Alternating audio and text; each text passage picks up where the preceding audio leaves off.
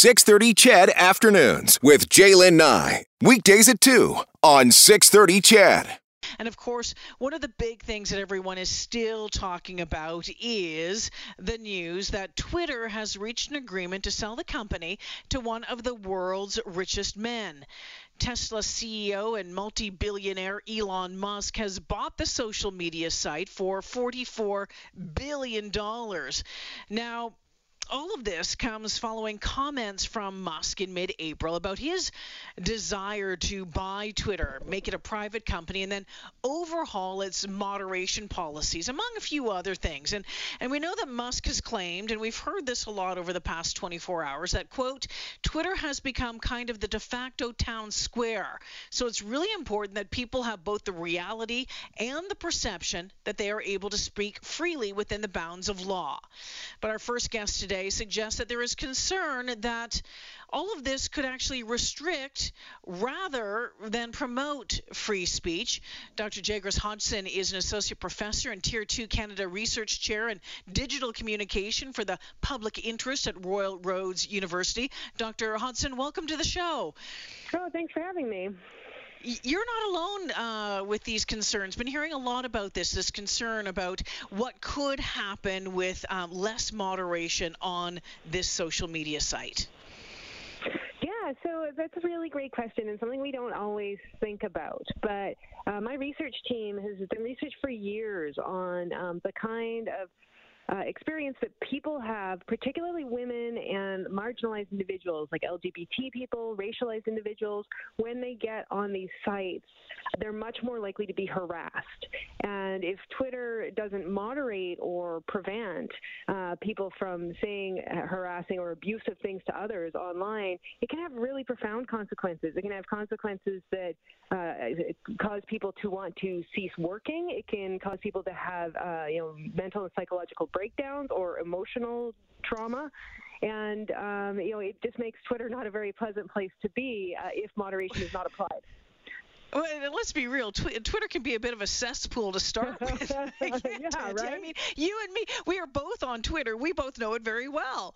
Yes, yes, indeed, and and that's part of the problem. Twitter has stepped up in the last uh, you know few years to sort of you know increase judiciously the kind of moderation they have to try and protect people, and they've come a long way. And obviously, it's not a perfect system, but but they're doing this because you know they've heard very real concerns from people about you know what what online harassment is like. Dr. Hodson, I want to get into a couple bit more of the details of uh, what you talked about off the off the top there. Now, as you said, you've studied this. What can you tell us about who is being harassed and and what exactly is happening to them?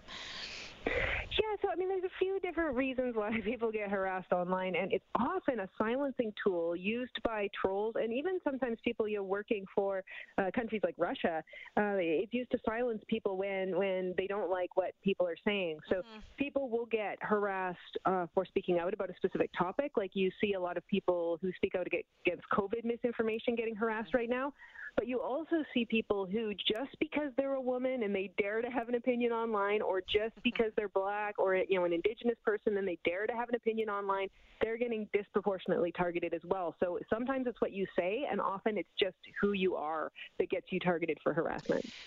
And so, what has your research shown about the support that people get from platforms, from social media platforms? We'll talk about because we're talking about Twitter, but Twitter specifically, when they report harassment, it seems to me not a lot gets done. yeah, and that's what our research did find. In fact, that people will report to Twitter, and um, yeah, and they'll also report to local law enforcement, and they don't feel like often the support they receive from either the platform or from local law enforcement is sufficient. Now, again, I want to give Twitter some credit. They've really tried to do a lot more in the last couple of years. Um, but you know it, it, it, can be really tough and, and people often find that when they don't get the kind of support they need then they just stop posting altogether. So all of this comment about building you know, a stronger online public sphere, well, if people stop posting altogether, it's not going to be stronger. We're going to be weaker because because we're going to lose those voices. Exactly, and I mean that that's the whole point of of uh, the the article that you wrote that caught my attention was like, yeah, you know, if if, if people are are worried that uh, it's not going to be moderated as well or at all, whatever that is, and they're going to back away because they're not going to put up with the BS anymore. Let's be real, and we're yeah. seeing, you know, we're seeing some people and and teach their own, right? I mean, that's their decision. But if they're leaving because of harassment, that's a different story. If you're leaving because you just don't want to be on Twitter anymore, that's one thing. But if you're leaving because you're being targeted, because you are being uh, getting threats, you are get whatever it is, that's a whole different ball of wax. Oh, absolutely. And this is why I'm very nervous about his proposal to abandon all moderation, right? Because I, I think that you need a little bit of moderation to have a functioning community. If you want the public sphere that he says he wants so much, then you actually need to have a just right version of moderation, right? Not too much, not too little. And yeah, and what does that look like then? What would just that, you know, not too much, not too little, just, you know, the just right. What would that look like in in in your eyes? Oh, it's so hard to do that at scale, right? Um, yeah. So nobody's cracked that nut yet, and that's why I say, you know, Twitter's taken some some good steps forward, but you know, it's still not enough. Um, but I think, you know, the bare minimum is to find ways for when people report harassment to support them, to help them out, to, to address any abusive behavior that's going on from one person to another. And that may mean that you can't do it all algorithmically. So, you know, right now the algorithms, you know, do a lot of heavy lifting there, and it's just not something yeah. that can be automated at scale. So thinking of creative ways, you know, um, you Reddit, for example, as community moderators, but they're like human beings. Thinking of creative ways to insert, you know, human judgment into this is probably part of the equation. But I think that we still need innovation there because nobody's figured out a, a perfect system. We know that um, that Canada is preparing to reintroduce a bill aimed at reducing hate speech on on uh, online platforms. The European Union has already warned Musk that Twitter has to obey all sorts of local content rules. We know that uh, yeah, countries, especially in Europe, have taken a stronger stance when it comes to um, what is happening on online platforms. Do you think that that could um, have an impact on on what this may look like moving forward, or what Elon Musk plans to do with this? Oh, for certain, it will have an impact. Uh, and I think legislation is part of the answer. But I also think we need to be careful there, too, right? Because I think there's some very real and valid and complex concerns around free speech once the government starts telling you, right, what you can and yeah. cannot say. That said, we already have harassment laws and libel laws on the books that we should be able to use. So, where I think yeah. legislation could play a really big role is maybe breaking up some of these companies so you don't have one guy like Elon Musk mm-hmm. buying up a whole platform and then he's the one sort of responsible for the speech that happens on that platform, right? That's profoundly anti democratic. You know, instead, you know maybe what? having multiple platforms might be a better way to go. But, you know, when you look at it, uh, Dr. Hodson, you take a look at, you know, some, you know, the some of the the, the most rich, uh, the most richest, my goodness, uh, the, the, the, richest, men, the richest men in in the world, and what they own when it comes to you know Facebook, Instagram, Twitter, Washington Post, all of these different things. It's happening all around. I, I find it fascinating to see uh, to watch why people are responding so. Um, overwhelmingly to, to Elon Musk and Twitter. Why do you think that is? Huh, you, you hit the nail on the head. Yes, I. You know what? I, I am going to go to speak to two things. So I think the reason why you know people are responding so much to this is because it is Elon Musk. You know, he's kind of like yeah. real life Iron Man, right? And so it's very exciting. um, but uh, but the other issue is, yeah, I think you you have hit the nail on the head. We do not have a functioning public sphere if all these millionaires can just buy up all of these venues for communication. So really really where legislation I think would matter is not in some kind of censorship of speech idea, but in like breaking up of these companies and, and maybe asking the question, should we allow billionaires to own that much stake in key media, whether it's social media, whether it's things like the Washington Post. Like, yes, absolutely, we have to have those conversations because that's the important conversation for a functioning public sphere.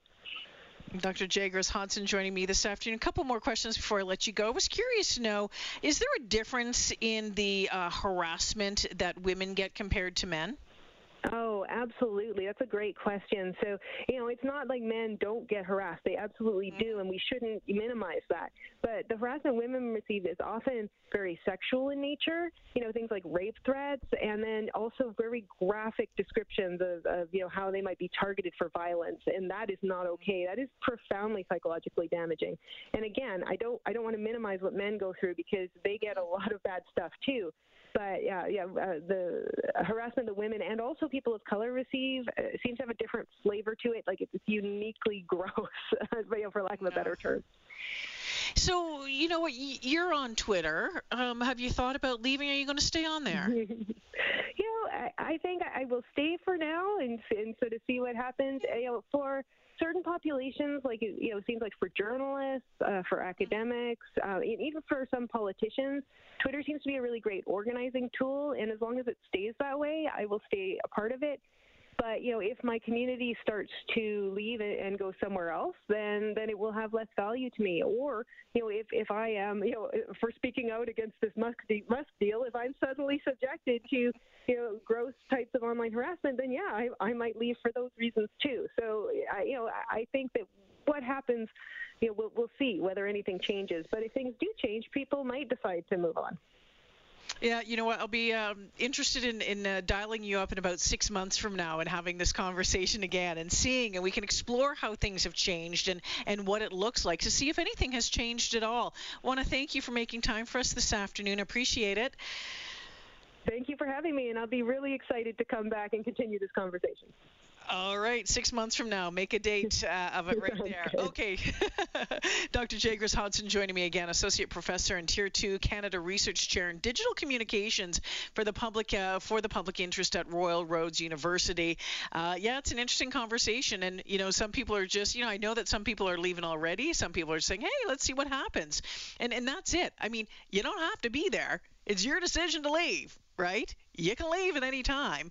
Uh, but there are some things that, you know, I think that there are some red flags there that need to be looked at and looked at closely.